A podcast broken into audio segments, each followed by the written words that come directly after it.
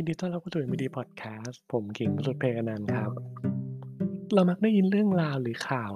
ของคนประสบความสำเร็จกันบ่อยๆ นะ อย่างเจฟเบโซอีลอนมัสจาก Tesla หรือ SpaceX หรือแม้แต่กระทั่ง Larry Page จาก Google ซึ่งในโลกความเป็นจริงแล้วเนะครับ คนที่ประสบความสำเร็จเนี่ยมีเพียงน้อยนิด คนที่ไม่เสร็จประสบความสำเร็จตามหลังคาดหวังเนี่ยก็มีเยอะครับ หรือบางครั้งเนี่ยก็ดูเหมือนว่าธุรกิจเนี่ยกำลังไปได้สวยอยู่ แต่มันมีเหตุการณ์บางอย่าง หรืออะไรก็ตามที่ทำให้สะดุด แล้วก็ต้องล้มเลิกไปในที่สุด ทีนี้ในวันนี้เนี่ยผมเลยอยากจะมาลองนำเสนอ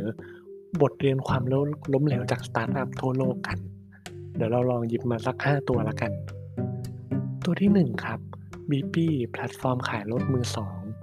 อธิบายเล็กน้อยเนี่ยคือ b ีปี้เป็นแพลตฟอร์มออนไลน์ที่มีไอเดียธุรกิจคือ คนที่อยากขายรถเนี่ยติดต่อเขา บริษัทเขาเนี่ยจะมาทำการประเมินรถ แล้วก็ทำการถ่ายรูปเนี่ยอัพลงเว็บไซต์ให้แล้วก็ขายให้นั่นเอง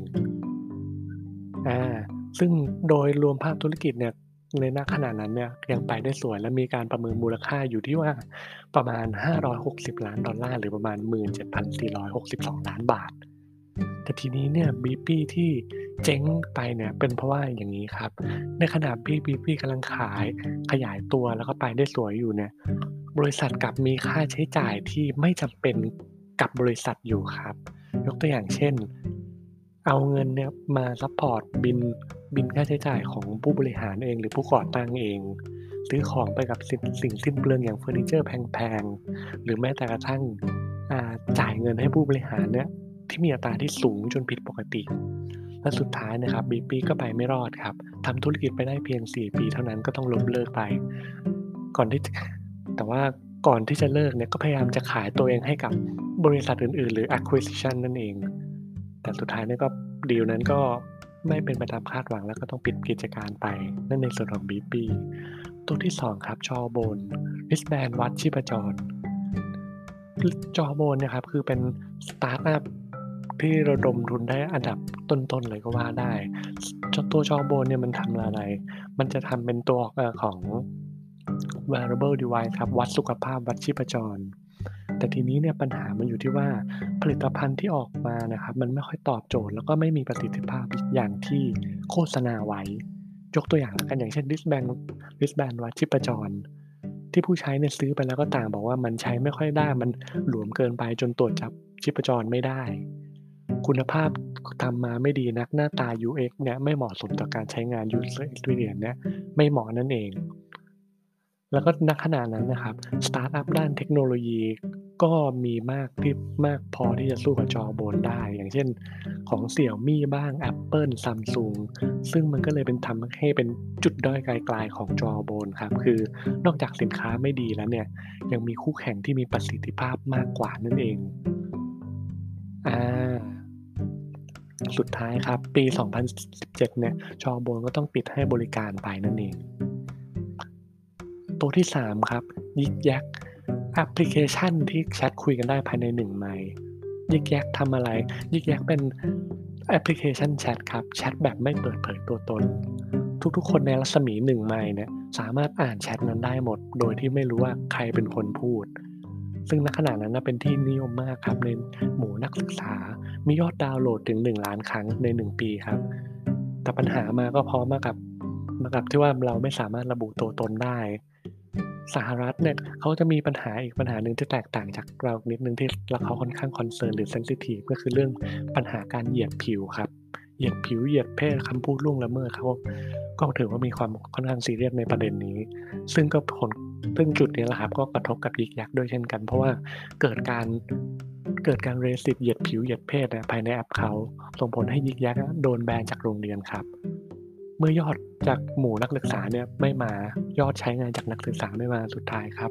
บริษัทก็ต้องปิดตัวไปในที่สุดนั่นเอง ตัวที่ 4 ครับจูซิโร่ จูซิโร่หรือเครื่องบีบอัดน้ำผลบีบอัดน้ำผลไม้จากออกจากสองแล้วกันละผมเชื่อว่าคนน่าจะได้เห็น YouTube หรือเห็นอะไรกันมาบ้าง อธิบายนิดนึงจูเซโร่นี่คืออย่างที่ว่าเลยบีบอับน้ำผลไม้ออกจากซอง คือตัวบริษัทนี่ยครับจะเขาจะมีเขาจะเอ่อ provide ตัวของน้ำผลไม้เนี่ยอัดซองมาให้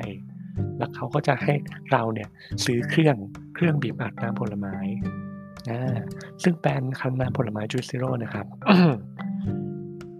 มีผู้บริหารจากโคคาลาโคคาโคล่าเนี่ยมาช่วยอีกด้วย วิธีการทำงานของตัวเครื่องแล้วกันก็คือ ให้ผู้ใช้นะครับ ใส่ซองน้ำผลไม้เข้าเข้าไปในเครื่อง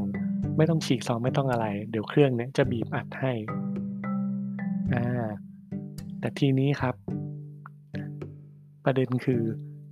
หลายๆ ผู้ใช้หลาย ๆ คนเขาก็คอมเพลนว่าทำไมยังจะต้องมีเครื่องบีบอัดน้ำผลไม้ในเมื่อเราก็สามารถตัดออกจากซองได้ กลายเป็นว่าเครื่องบีบหรือ เครื่องบีบหรือน้ำผลไม้เนี่ยกลับเริ่มไม่คุ้มค่าที่จะจ่ายเงินซื้อมานั่นเอง สุดท้ายครับ บริษัทเองก็ต้องปิดตัวไป เพราะว่าเออตัวสินค้าที่ออกแบบมาเนี่ยไม่เหมาะกับ user หรือไม่คุ้มค่าที่จะจ่ายเงินไปนั่นเองและตัวสุดท้ายครับ Doppler Lab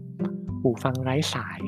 Doppler Lab อธิบายนิดนึงก็คือ เป็นสตาร์ตอัปเกี่ยวกับหูฟังครับ หูฟังไร้สายตัดเสียงรบกวน สามารถปรับลักษณะแบบให้เข้ากับแนวดนตรีที่เราจะฟังได้ ซึ่งหูฟังไร้สายของ Doppler Lab เนี่ยครับออกมาตอนจะออกมาก่อนที่ AirPods จะออกมาซะอีก แต่ประประเด็นก็คือของ Doppler Lab แม้ว่าจะผู้ใช้เนี่ยจะชอบผู้ใช้เนี่ยอยากก็อยากจะได้ แต่ไม่สามารถผลิตออกมาได้ทันครับ ผลิตออกมาล่าช้า ขยายไม่ไม่ได้ตามที่ต้องการตลาดต้องต้องการ ซึ่งรวมไปถึงที่ว่ามีปัญหาอีกเล็กน้อยอีกสักนิดหนึ่งคือแบตเตอรี่ที่ควรจะใช้ได้นาน ตัว Doppler Lab เนี่ยก็สามารถใช้ได้เพียง 2 ชั่วโมง สุดท้ายเนี่ยจึงโดนแบรนด์ใหญ่อย่าง Apple เนี่ยตีแตกไปในที่สุดคือ ก็ต้องปิดกิจการไปนั่นแหละครับ ทั้ง5สตาร์ตอัปที่ผมนำมาพูดเนี่ยผมอยากจะสื่อให้เห็นถึงว่าบริษัทแม้จะมี